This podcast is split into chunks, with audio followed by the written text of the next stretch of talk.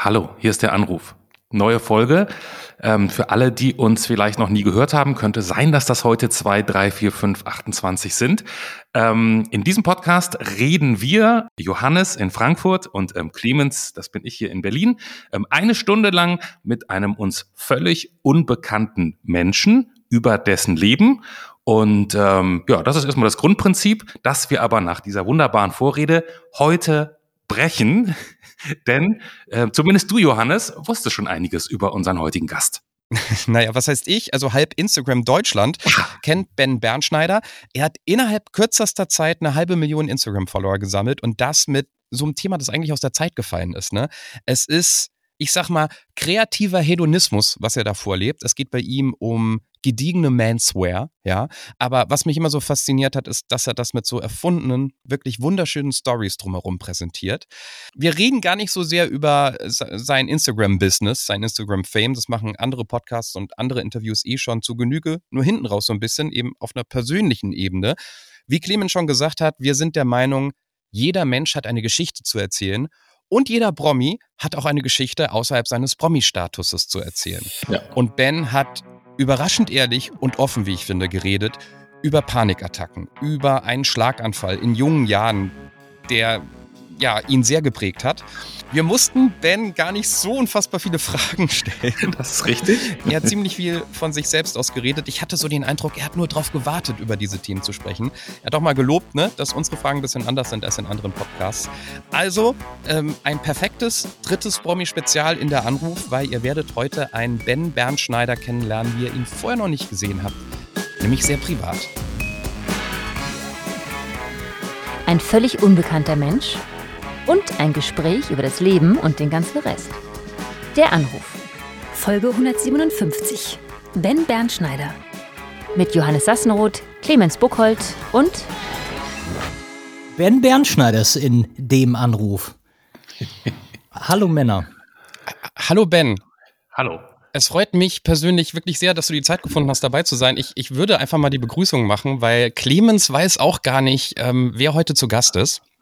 Ja, richtig. Ja. Normalerweise ist bei der Anruf jemand Unbekanntes zu Gast, weil wir der Meinung sind, jeder hat eine Geschichte zu erzählen. Wir wollen nicht der 50. Promi-Talk-Podcast sein, den es da gibt. Klingt gut. Wir haben 15 Fragen, die wir dir kurz stellen würden. Uh. Und ähm, aufgrund deiner Antworten wird sich dann die restliche Folge ergeben. Okay, ja gut. Also ich weiß tatsächlich gerade noch gar nicht, so wie das, wie gesagt, je, am Anfang jeder Folge ist. Von daher frage ich einfach mal ganz banal mit äh, Frage 1 los. Wie alt bist du? Äh, ich bin 47, wenn ich mich nicht vertue. Äh, ich muss einmal ganz, ich habe mich nämlich dieses Jahr schon mal vertan. Aber nee, 76. Nee, das kommt hin, ne? Ja. Mhm.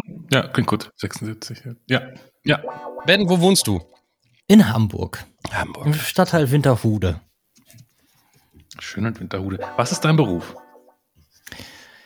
Ja, jetzt bin ich das, was die jungen Leute Influencer nennen würden und wir äh, Content Creator wahrscheinlich. Content Creator. Mhm. Mit wem hast du vor diesem Anruf zuletzt gesprochen? Mit meiner Frau. Die ist nicht weit von mir entfernt, ähm, hockt unter einer ähm, Quest 3 äh, Oculus und schlachtet irgendwelche Drachen ab und das schon seit Stunden und Stunden und Stunden. Ich habe heute Morgen mit der Quest 3 um ein Haar meine Deckenlampe beim Tennisaufschlag von, von oh. runtergeholt.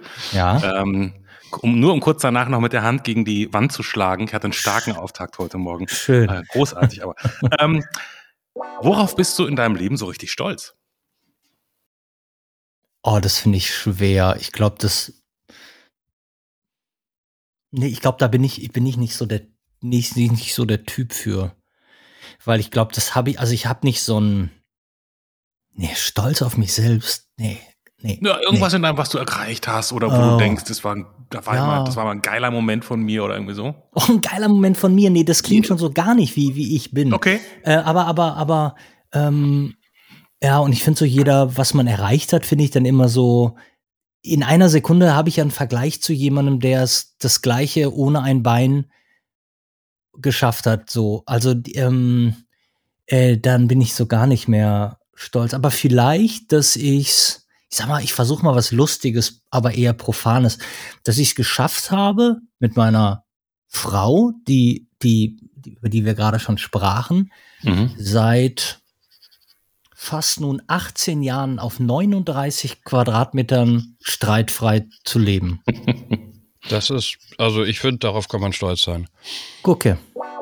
Wenn du an einen schönen Moment in deinem Leben denkst, welcher ist das? Ich würde sagen, dass ich meine, eins der vielen Tiefs in meinem Leben, dass ich mich aus einem so herausgekämpft habe und das war die, die Fotografie ne, aus der, aus der digitalen Fotografie, dass ich dann in die analoge Fotografie, dass ich die für mich quasi entdeckt habe und mich auf so eine Sinnsuche gemacht habe, und gemerkt habe, dass das so ganz viel von dem, was man beruflich macht, mit deinem Leben zu tun hat, dass dieses, diese Vorstellung von Menschen, die so, ich habe da einen Beruf, also ich bin Banker, keine Ahnung, und dann habe ich ein Privatleben, dass das für mich niemals, niemals akzeptabel war und äh, ich aber ganz lange, lange dafür gebraucht habe, zu lernen, wie, wie man denn, dass man dann sowas auch alles auf eine Karte setzen muss und dass man dann ähm, ich rede schon viel zu lang. Also als klare Antwort, als ich das entdeckt habe und nach Kalifornien gefahren bin, da haben wir eine Ecke in Palm Springs entdeckt für uns. Da stimmte so alles. Also da stimmte das Klima, die Temperatur, die Menschen, das, was ich vor mir hatte in meinem Leben, quasi wo es jetzt hingeht, ne, ne, die, die, die Lebensart. Also ich weiß, dass, dass das so wichtig war, weil als positive Konnotation hat sich das so richtig, richtig festgefressen, wie auch das erste Mal den Weihnachtsmann sehen oder so. Keine Ahnung. Okay, das musst du nachher nochmal ausführlicher erklären. Ich habe mir jetzt so viele Stichpunkte gemacht, ja. dass ich noch gar nicht. Aber alles gut, alles gut. Äh, was mag dein bester Freund oder vielleicht auch deine beste Freundin nicht an dir? Jetzt muss ich erstmal einen besten Freund finden. okay. Zur Not nimmst du die Frau, mit der du seit, seit, seit, obwohl ja. mit der streitest du ja nicht, ja. vielleicht, aber vielleicht hat ja auch die irgendwas, doch, wo du eigentlich doch, weißt, das äh, mag die nicht an mir. Ja, ja, das gibt's. Also die ähm, Rike hasst an mir, dass ich, äh, weil mein Kopf ist immer so ein, so ein, so ein, so ein Gedankengewitter und ich fange so Sätze an und die beende ich dann nicht. Und da wird die wahnsinnig. Sind es so bedeutungsschwangere Sätze oder sowas wie? Nee. Wir müssten heute noch mal. Das ist eher so, ähm, sag mal, ähm, sag mal, Butterblümchen, wo ist denn? Und dann gehe ich weg. Und dann sagt die, wenn du nicht sofort diesen Satz beendest, drehe ich durch. Und dann sage ich entweder, ach ja, stimmt, das ist, ja, oder ich sage dann, ähm, du, ich habe keine Ahnung. Und das passiert halt ganz oft. Wie lautet die Botschaft an dein zehn Jahre jüngeres Ich, falls es diesen Podcast hören könnte, dank Wurmloch? Mhm, warte mal, zehn Jahre. 37? Oh ja, da hätte ich eine Message und zwar, dass nie, nie, nie, nie, niemals vorbei ist. Also, dass die großen Dinge und Träume, dass ich jetzt, also wirklich fest der Meinung bin, weil es mir so ergangen ist, dass wenn du mit 71 eine kleine Idee hast, kann die all das, was auch immer du dir erträumst, sei es Reichtum, sei es irgendwelche Freiheiten oder so, aber du kannst alles, du kannst alles in einer Sekunde umdrehen und es spielt überhaupt keine Rolle, was vorher war. Und deshalb ist es so, so unfassbar wichtig, die ganze Zeit hungrig und ähm, wissbegierig und, und vor allem begeisterungsfähig zu sein. Das ist das Aller, Allerwichtigste und daran nicht zu zweifeln, weil ich natürlich gerade, wenn wir so sagen, vor zehn Jahren, in der Zeit dazwischen auch so meine, ich weiß nicht, Midlife Crisis klingt immer so nach Porsche und so, aber, aber, aber, aber schon so, dass man so denkt, dass man sich zum, in gewissen Phasen im Leben, zu gewissen Punkten, sich so gewahr wird, Alter, ich habe ich hab einmal, ich war 18, ich habe einmal geblinzelt, jetzt stehe ich mhm, hier. Was, mhm, was mhm. ist denn passiert? Und, und dass das eigentlich traurig machen darf äh, oder dass man sagt, der Traum war ja eigentlich in einer Villa zu leben und das ist nicht passiert. und dass diese Träume vollkommen okay sind und auch das alles zu versuchen und zu machen, aber dass es nie, nie, niemals zu spät für irgendwas ist. Okay. Was war der beste Ort, an dem du jemals warst? Ich muss, wir, wir, wir, wir müssen unisono hier als Ehepaar sagen, dass doch Palm Springs unser, nachdem wir die ganze Welt bereist haben, Palm Springs unser Wohlfühlort Nummer eins ist. Noch zwei Fragen, dann ist dieses Staccato-Gespräch auch. Aber äh, weißt du was? Ich muss ganz kurz, ich, ich will, ja? ich will, ähm, will da noch mal sagen, ich finde das so viel, bei so vielen Podcasts, die wir ja mittlerweile machen, jeder hat einen Podcast, zu jedem ja, Podcast ja. geht man, alles macht man. Und was solche Fragen voraussetzen, ist, dass jeder sich in irgendeiner Form oder beziehungsweise die, die den Podcast organisieren, sich Mühe gegeben haben oder als sei zumindest eine Intention dahinter. Und ich finde das, ich glaube, ich fände das als Hörer viel spannender, 99 Fragen beantwortet zu wissen, als ein Gespräch, wo ich nicht weiß, wo es hingeht, weil ich zum Beispiel keine langen Podcasts höre, weil ich denke, nein, Alter, ich habe keine Stunde meiner Zeit dafür. So, das, das, das, das kann ich gar nicht machen. Und, und wenn ich das aber wüsste und das ist so portionierbar und also ich finde, ich finde es ehrlich gesagt ganz schön angenehm. Diese Fragen? Voll. Also, siehst du, normalerweise geben wir unseren Hörern, die, die sich freiwillig melden und nicht angefragt werden, wie, wie, wie in deinem Fall, ähm, die Wahlmöglichkeit zwischen den Fragebogen, den 15 Fragen, oder wir haben ja. auch ein Buch mit 50 Fragen. Eigentlich wollten wir mal 100, aber wir sind immer nur bis Teil 1. Das kommt noch. Jetzt sei dann nicht so negativ. Noch. Ihr müsst mich dann nochmal einladen für die 100. Okay, das mal, wenn wir Buch 2 mit den 50 Fragen haben, dann, dann laden wir dich nochmal ein. Genau. Weil dann machen wir es tatsächlich so, wir, wir klappen immer an irgendeiner Seite auf, lesen die Frage vor, reden so lange drüber, bis, bis wir durch sind und dann geht's weiter zur nächsten. Von daher machen, fahren wir zweigleisig im Prinzip. Super gut. Wenn du einen Tag lang jemand anders sein könntest, wer würdest du gerne sein und warum? Ich glaube, auch, auch wenn es jetzt echt die, die, der Antichrist-Antipathie-Nummer überhaupt ist, aber ich würde gerne für einen Tag in den Stiefeln von entweder Jeff Bezos oder, oder Zack ähm, stecken ähm, von Mark Zuckerberg, nur weil ich wirklich, wirklich neugierig bin, was mit so einer Summe Geld, ne, wenn du, wir könnten ja alle sagen, bei einer Milliarde hast du das Spiel gewonnen und alles ist gut, aber wenn, wenn, wenn das, wenn eine Milliarde, so, wenn Geld gar keine, also wirklich keine Rolle mehr spielt, dass man theoretisch hingehen könnte und sagen könnte, ich kaufe mir 90.000 Autos, wie fühlt sich das denn an und was soll der Scheiß denn überhaupt?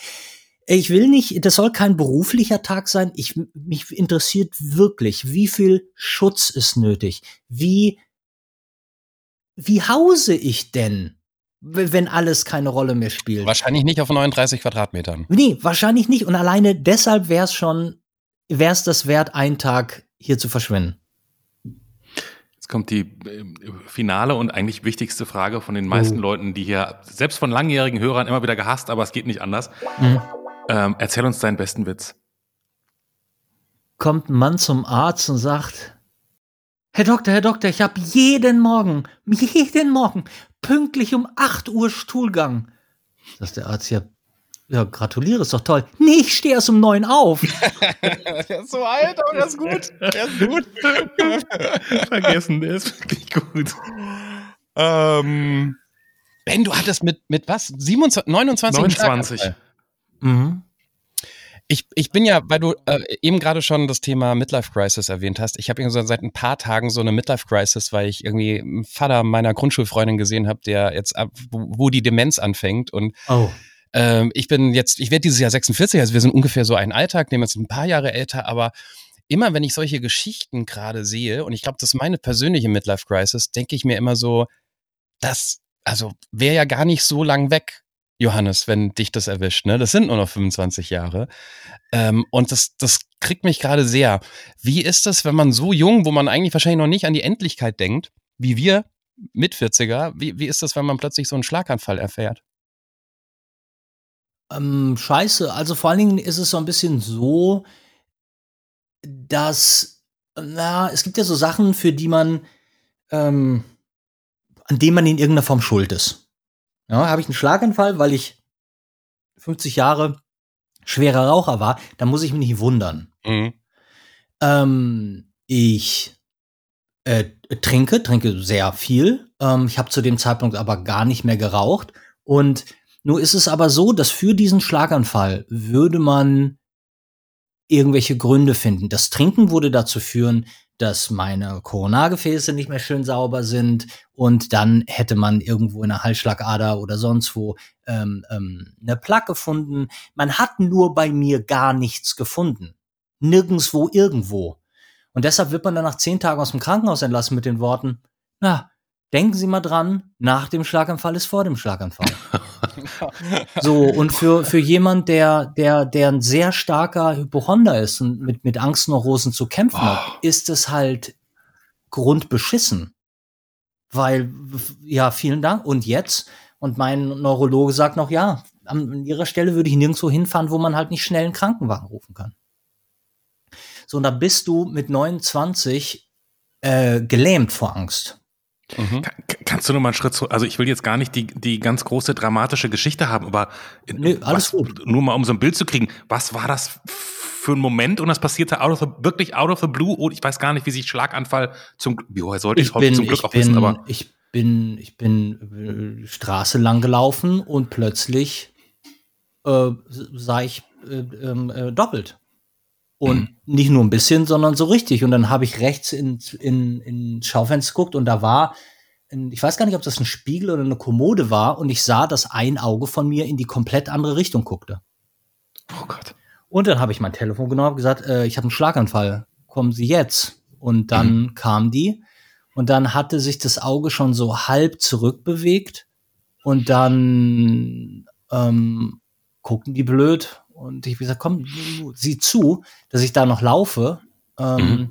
Ja, und dann bin ich ins Krankenhaus gefahren. Dann haben sie über die Tests gemacht, ob ich mir selbst an die Nase fassen kann und haben CT gemacht. So ein CT, wie wir alle wissen, sieht ja nur Dinge, die ein Zentimeter größer sind. Darauf haben sie nichts gefunden. Und dann bin ich nach Hause gegangen und hatte gedacht, boah, was für ein Schrecken. Fühlte, also fand ich irgendwie ungeil. Ja, und zwei Tage später, abends auf dem Hamburger Berg, passierte das nochmal. Und dann nochmal. So, und dann in der Nacht war es so, dass meine damalige Freundin schon sagte, ich würde die Zähne auch nicht richtig auseinanderkriegen beim Reden. Mhm. Und dann, genau, bin ich ins Krankenhaus gekommen und dann haben sie geguckt und dann kam der Arzt am nächsten rein und gesagt, ja, es tut mir total leid, ist schlimm, aber sie hatten zwei Schlaganfälle. Und sagte dann aber auch, ich kann nicht sagen, ob die Schlaganfälle jetzt waren oder ob, die, ob das ein stiller Schlagan, äh, äh Schlaganfall vor 15 Jahren war. Und dann habe ich gesagt, äh, aber ich, ne, ich habe ja so, so ganz leichte Wortfindungsstörungen. Und er gesagt, ja, das kann A von der Panik kommen, aber deshalb gehen wir auch davon aus, dass es jetzt war. Mhm. Ne, man muss ja unterscheiden zwischen entweder fehlt irgendwo Blut im Gehirn oder es läuft, sickert irgendwo Blut rein bei einer Gehirnblutung. Ich hatte keine Gehirnblutung, sondern ich hatte einen Infarkt.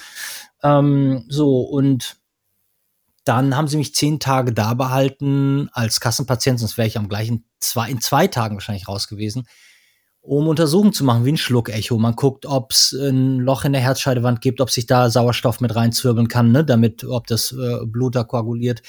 Aber haben halt nichts gefunden, ja, und wurde so alles untersucht und dann wurde gesagt, wir haben ehrlich gesagt keine Ahnung, Herr Bernsteiner. Ja, und ähm, das Einzige, also sollte das so sein, dass irgendwer nochmal bei mir sagt, ähm, hör mal, wir haben ja dein, die Schlaganfälle, die so alt waren, die sind bestimmt irgendwann mal passiert bei einem Sturz oder was auch immer. Mhm. Aber das an dem Tag, das war was anderes. Das war eine Lähmung, das, was auch immer das war.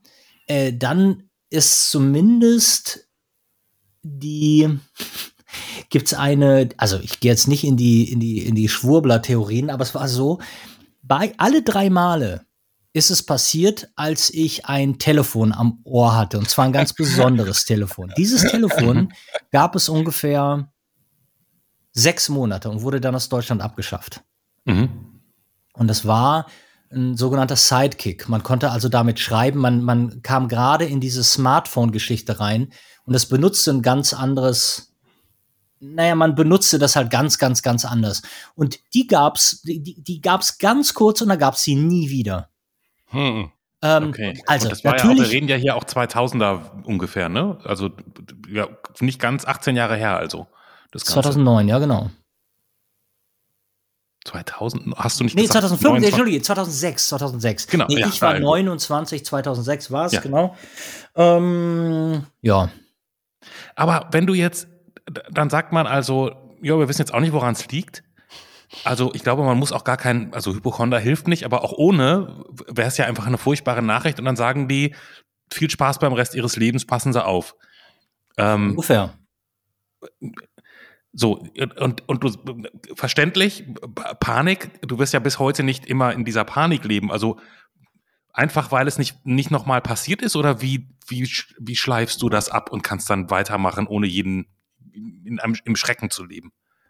Ähm, kann ich, also nicht wirklich, aber es war so, dass in dem Moment hatte ich dann gedacht, ähm, bin ich zu meinem Neurologen gegangen, habe gesagt, ich will Ihnen nur mal sagen, wie die letzten zwei Wochen waren. Die waren so, dass ich morgens äh, im totalen Alert-Mode wach werde und denke, okay, ich achte jetzt. Man achtet natürlich auf alles, also genau das, was Angstneurosen ja mit einem machen.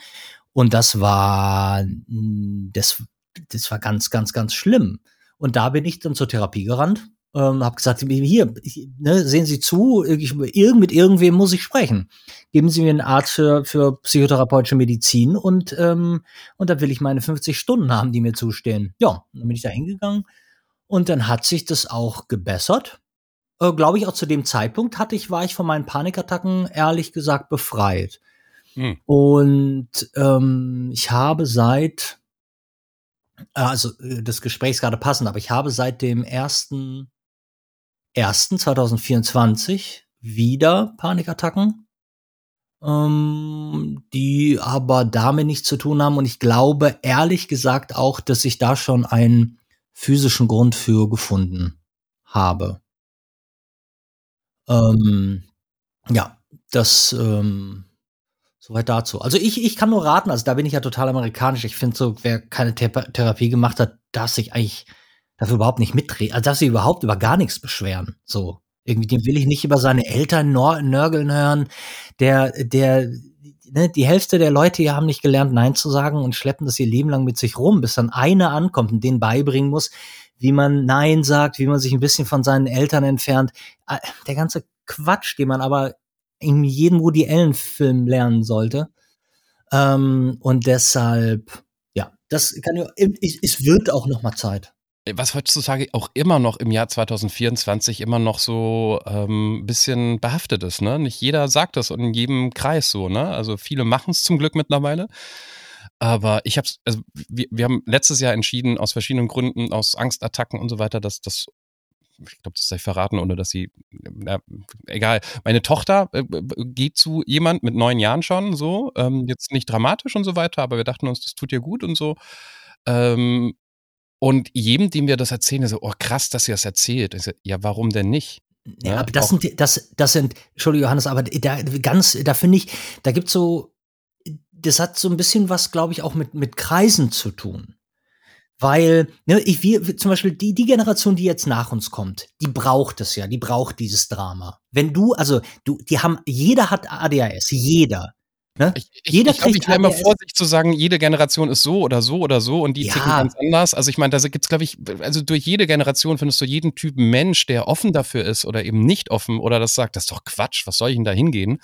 Ähm, und, und Leute, die, die, die sich da zu sehr draufschmeißen und es gibt Leute mit einer gesunden Mitte. Ich glaube, egal, ob man jetzt 47, 37 oder 27 ist, würde ich jetzt einfach mal als Westentaschen ähm, Soziologe behaupten. Du wirst, du wirst mir doch zustimmen, dass äh, wenn du jemanden fragst, der zehn Jahre jünger ist als wir, also ich, Ja. alle Menschen, die ich in den letzten Monaten kennengelernt habe, nehmen alle ein ADHS-Präparat. Alle. Durchgehend. Jeder.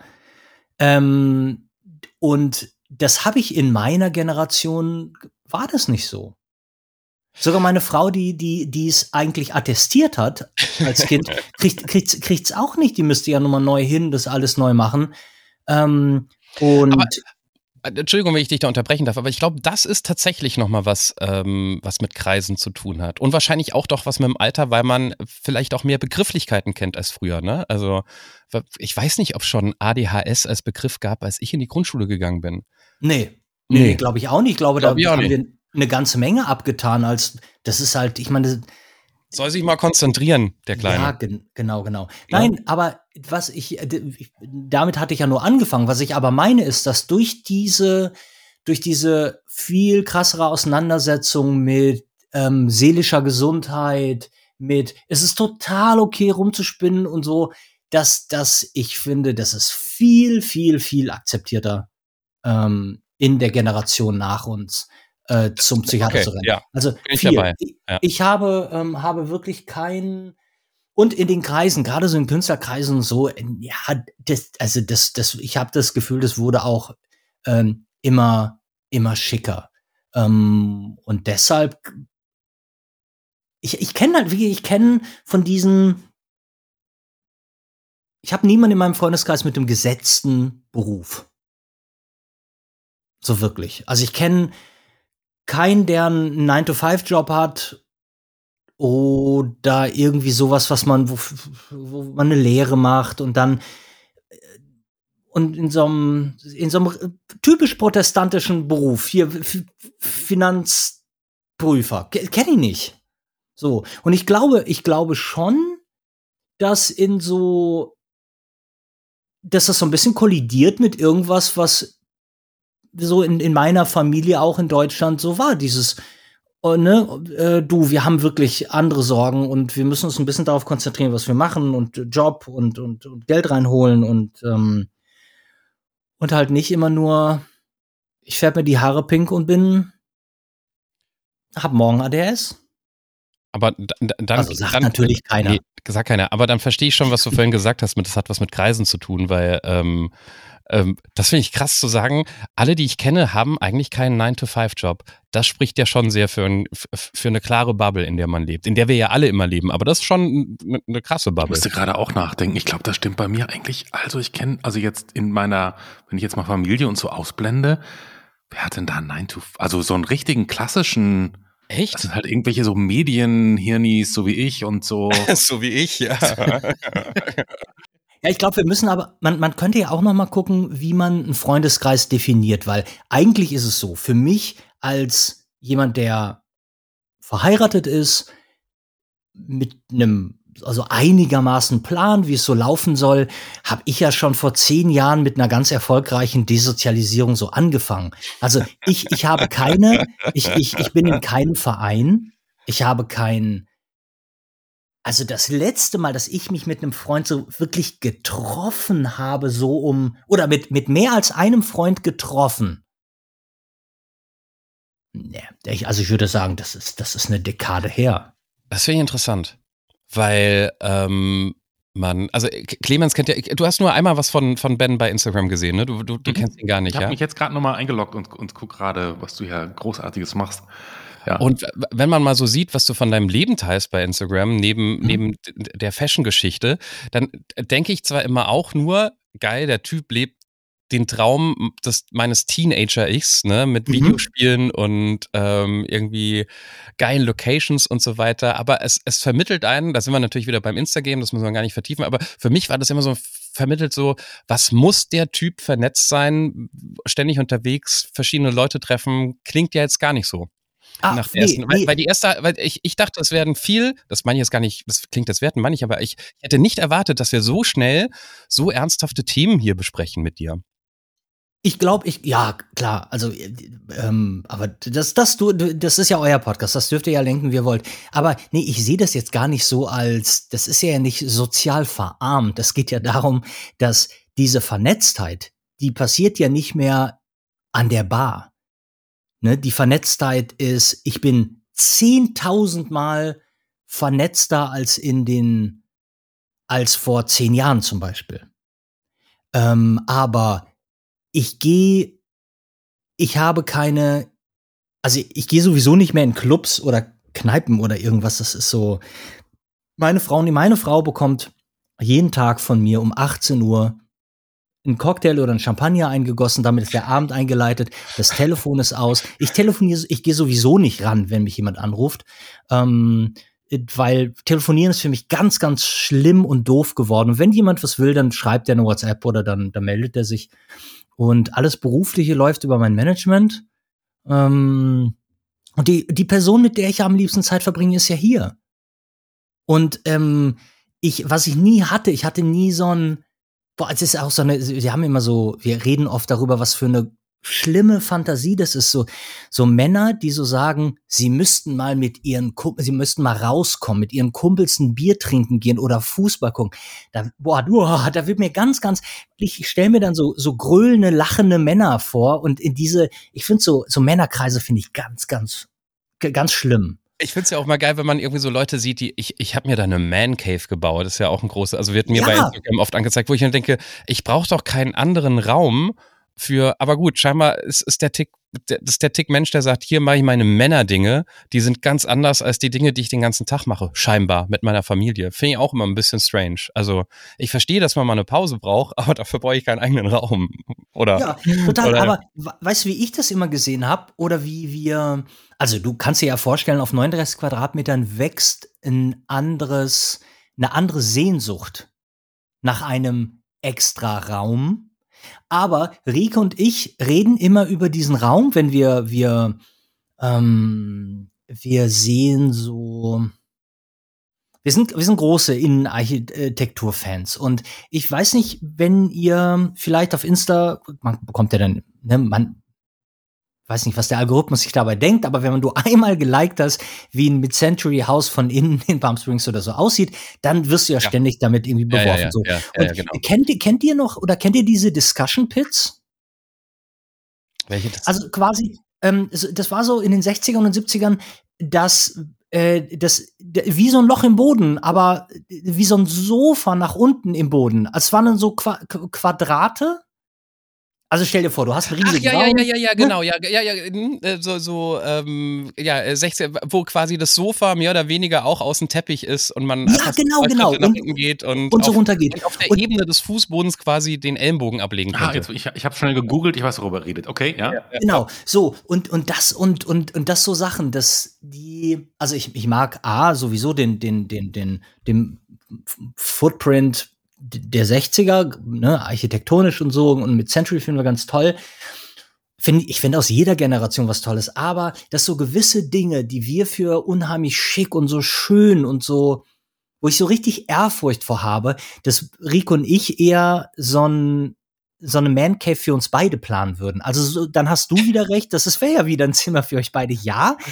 Aber da diese Dinger so besonders eingerichtet sind, die sind besonders plüschig. Wir lieben es ja, wir hassen ja auch äh, Parkett in Hotels oder oder also ich meine, gibt's ja selten, aber manchmal gibt's es und dann ist es so schlimm und wir wollen es natürlich, wir wollen dicken plüschigen Teppichboden haben, wir wollen dass irgendwer der unfassbar viel davon versteht, das eingerichtet hat. Und da wünschen wir uns so einen Raum, wo man sagen kann, okay, über den hat man richtig lange nachgedacht und es ist richtig geil, dass wir uns jeden Abend schick machen können und da ähm, unsere Cocktails trinken, bis wir, bis wir nicht mehr ins Bett laufen können. Ein CC, ein Couple Cave hättet ihr dann gerne. Ein Couple Cave, so. Ja. Du hast also, es erfunden. Dann, dann, ja, dann, dann, dann ist aber auch so, dann äh, nehme ich das mal als, als, als Riesenkompliment, dass du diese heilige Zeit nach 18 Uhr, weil wir haben gerade 18.25 Uhr äh, mit uns verbringst. Ja.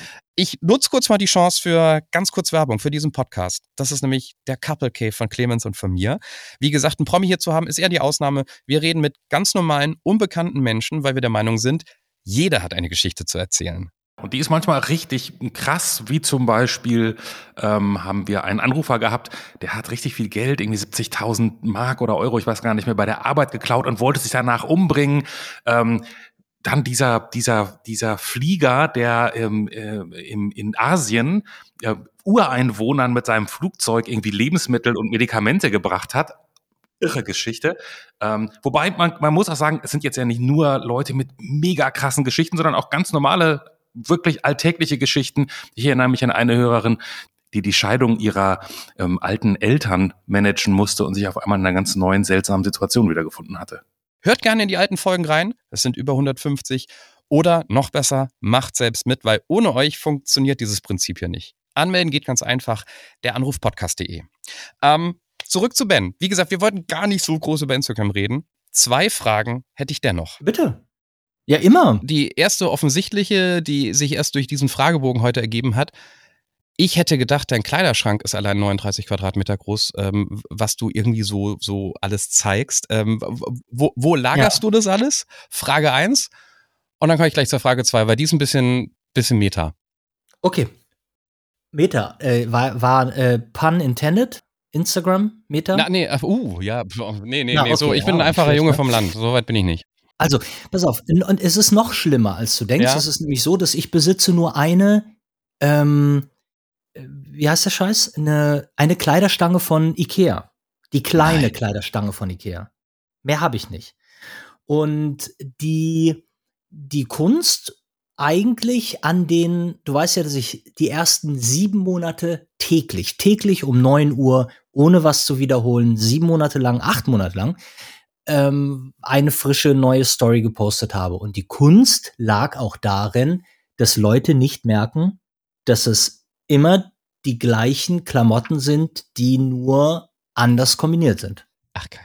Das Lustige ist, ich, äh, du, ähm, also du, du bist auch irgendwann mal in meine Timeline gespült worden und ich habe dich geliked. Ich weiß auch gar nicht, warum du mir folgst. Wie, so kam der Kontakt zustande. Irgendwie folgen wir uns gegenseitig und ich habe auch nie richtig auf, den, auf die Klamotten geachtet, weil das ist ja kein Style, den ich, ich finde den cool. Ich gucke mir das gerne an, aber es ist ja nichts, was ich selbst nachmachen würde. Das ist nicht so wie Rezepte-Videos, wo ich sage, oh, das will ich nachmachen. Deshalb okay. habe ich auch nicht auf die Klamotten so sehr geachtet, außer dass das irgendwie ein cooler Style ist. Und mich hat immer so die Geschichte, die du dazu erzählt hast, ähm, in den Bann gezogen. Und dann guckt man vielleicht gar nicht so sehr, obwohl es ein visuelles Medium ist, auf, auf, auf das Visuelle. Und dann ist es mir wahrscheinlich nicht aufgefallen. Das ist interessant. Oder du bist sehr geschickt. Lassen wir es so stehen. Du bist sehr geschickt im Kombinieren. Äh, nehme ich, nehme ich, nehme ich hin. Ja. Und die zweite Frage, über die ich mir ähm, gerne bei dir Gedanken mache, weil ich folge dir, obwohl du etwas verkörperst, was mich ja gar nicht so interessiert, diesen Lifestyle, also diese Fashion-Style.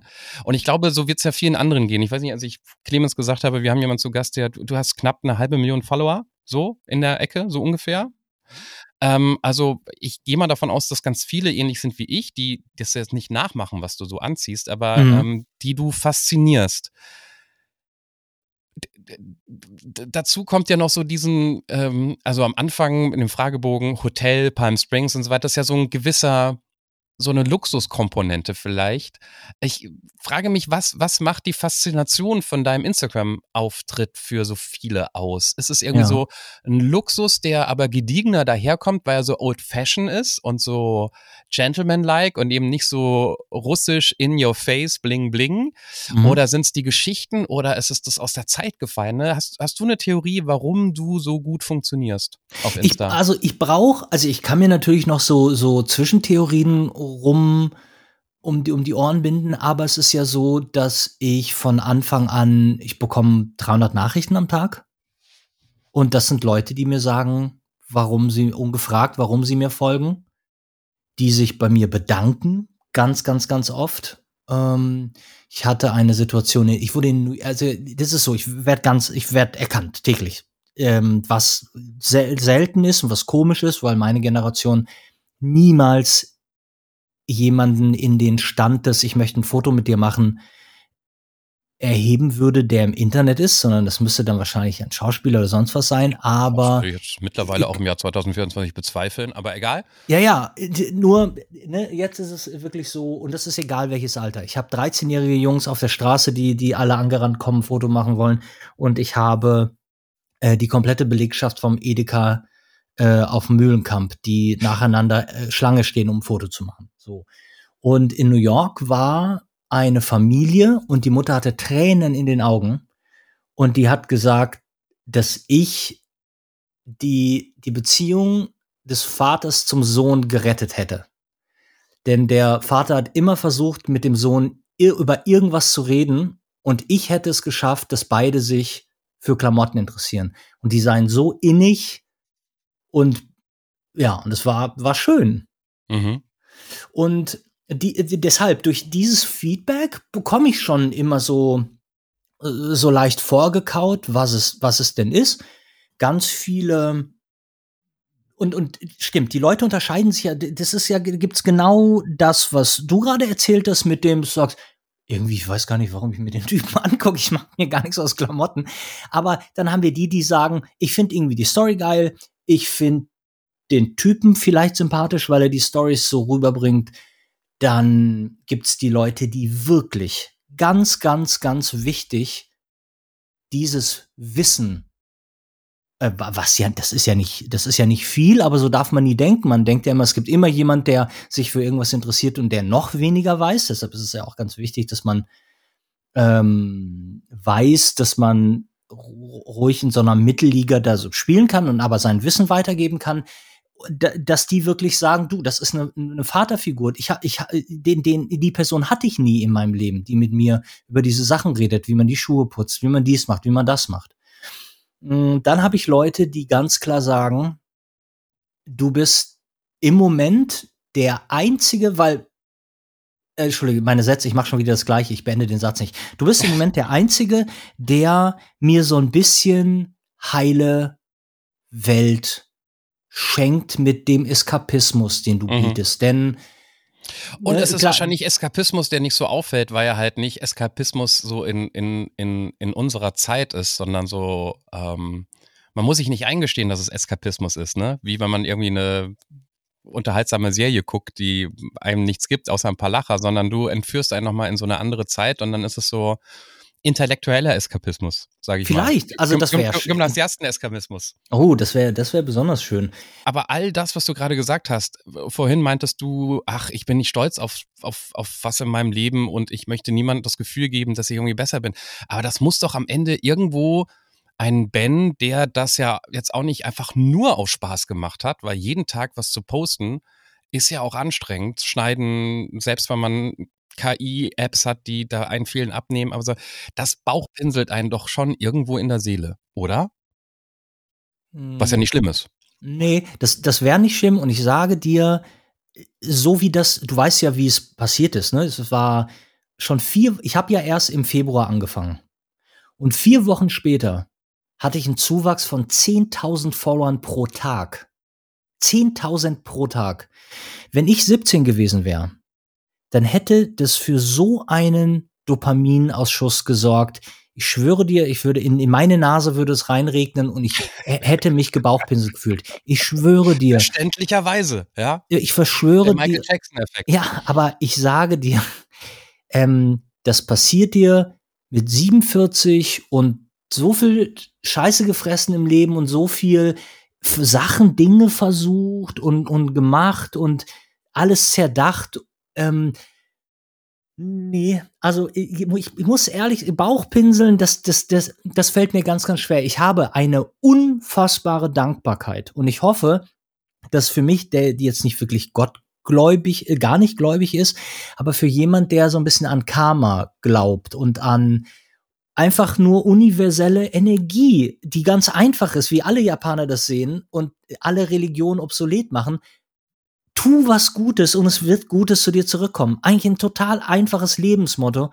Ähm, da glaube ich wirklich, wirklich fest dran. Und ich muss einen Weg finden, diese Dankbarkeit, die ich dafür verspüre, dass mir die Chance gegeben wurde, denn wir, wir, wir müssen ja nicht um den heißen Brei herumreden.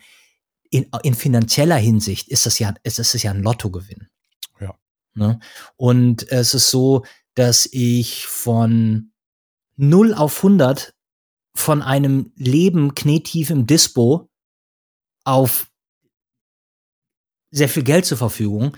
Äh, das ist was, was ich wirklich, wirklich, ja, nicht für äh, granted, äh, ich klinge wie so ein, so ein Selbstverständlich, so ein, ja. Ja, aber ihr wisst, was ich meine, ne? Ja.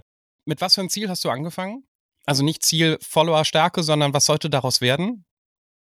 Äh, Seelenfrieden, denn ich bin im Februar mit Tränen im Gesicht aufgewacht, weil ich nicht wusste, nachdem ich zehn Jahre erfolgreich in einer Sache war als Fotograf und ich mir wurde schlecht, wenn ich eine Kamera in die Hand nehme und ich konnte das nicht mehr und das einzige, was ich wollte, ich wollte nur für über ein, ein anderes Thema reden. Ich wollte nur über irgendein anderes Thema reden. Ich hatte keinen Hintergedanken whatsoever, nicht in monetärer Art. Es war eine Flucht. In totale, eine absolute Flucht und vor allen Dingen eine, die nicht gut belohnt wurde, denn als ich das erste Video gepostet hatte, denn ich hatte mir gedacht, was mich gerade sehr interessiert, ist ähm, eine, ne, wie soll ich sagen, dass die Leute Ehrfurcht vor schönen Dingen haben. Denn alles, worüber ich ja jetzt auch rede, ist das eigentlich die schönen Dinge des Lebens. Und wenn ich hatte mir für 1800 Euro einen Burberry Trenchcoat gekauft und jeder normale Mensch würde sagen, kannst du machen. Ja, Du kannst ja nicht 1800 Euro ausgeben. So, aber pass auf, es ging nur darum zu sagen, dass bevor ihr euch 30 Mal ein T-Shirt bei H&M kauft, ich weiß, es klingt komisch, sich ein T-Shirt für 60 Euro zu kaufen, aber die Historie, die, die Qualität, die, was, was, was sowas mit euch macht, wenn ihr ganz lange auf irgendwas spart. Und wie ihr dann auf dieses Ding aufpasst, einfach die Beziehung, die ihr zwischen euch und materiellen Dingen habt. Wenn euch das nicht einfach fällt, weil ihr nicht in Goldkessel gefallen seid, dann ist es was unfassbar Wertvolles. Und der berühmte Satz von der Frau, die vor dem Kleiderschrank steht, der proppevoll ist und sagt, ich habe ja nichts anzuziehen, ist genau das. Du hast keine Verbindung, keine richtige, richtige Liebe und Ehrfurcht vor irgendeinem Kleidungsteil.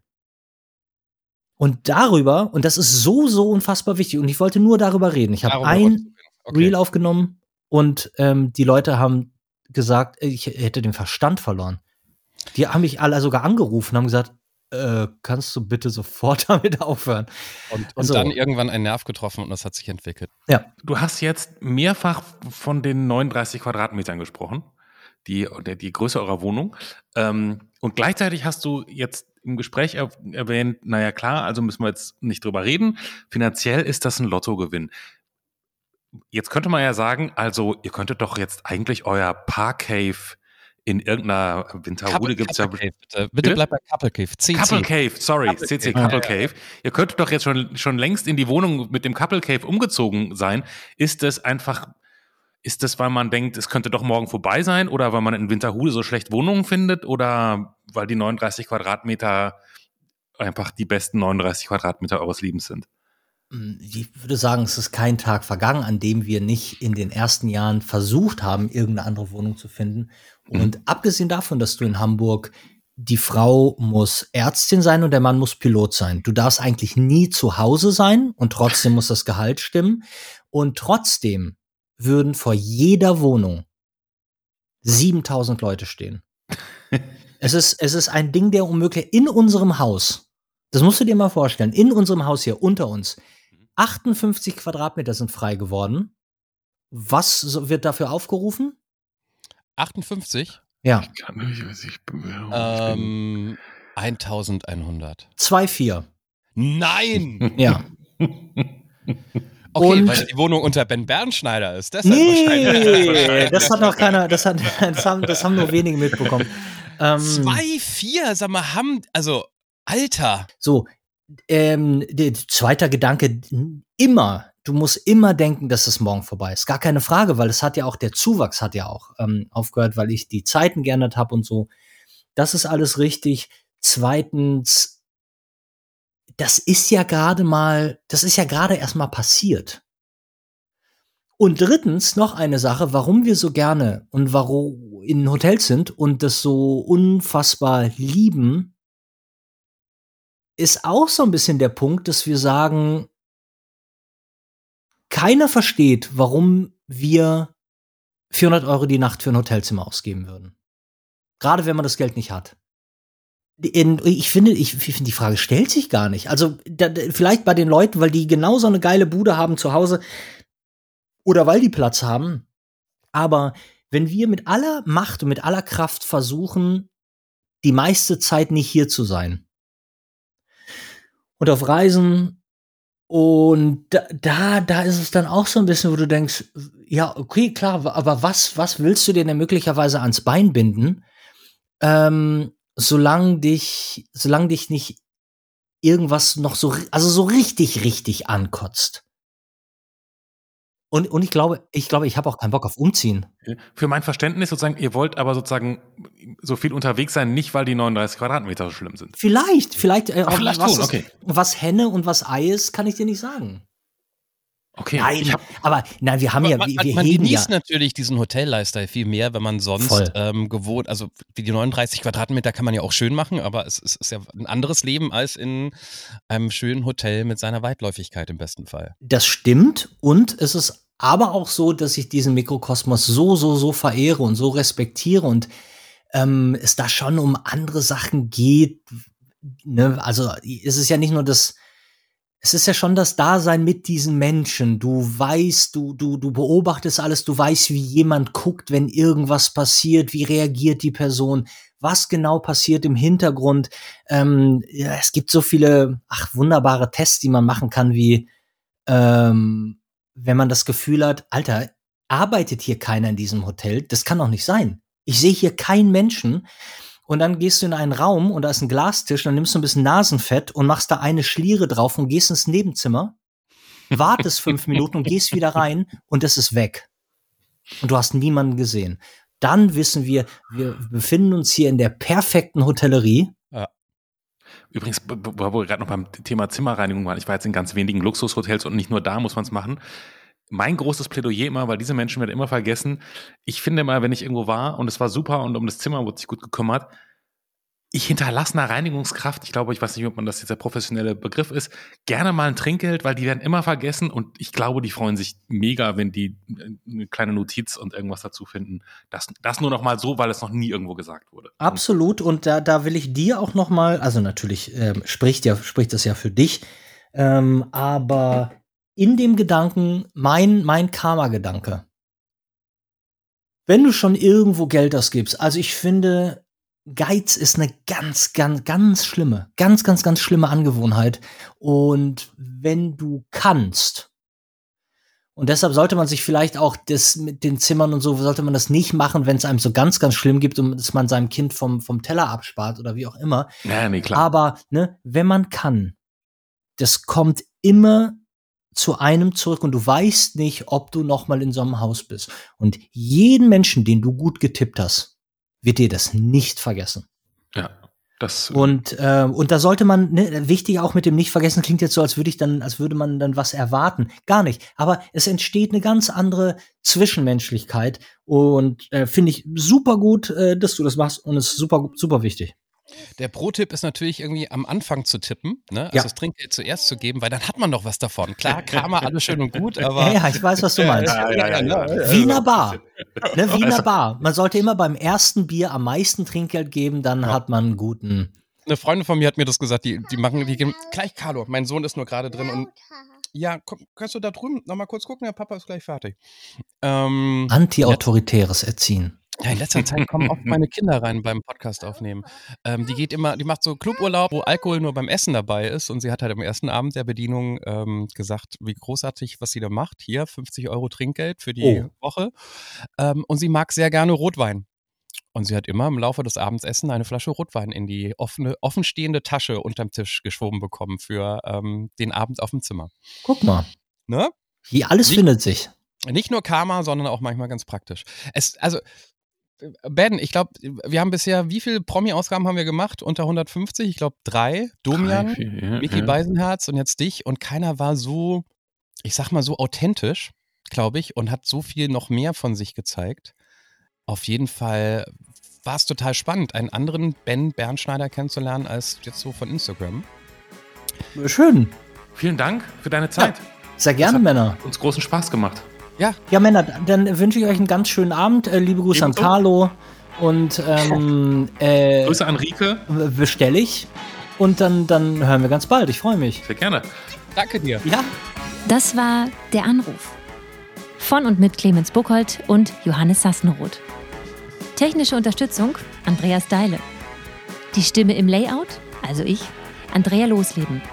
Für mehr Infos und Mitmachen der Anruf podcast.de.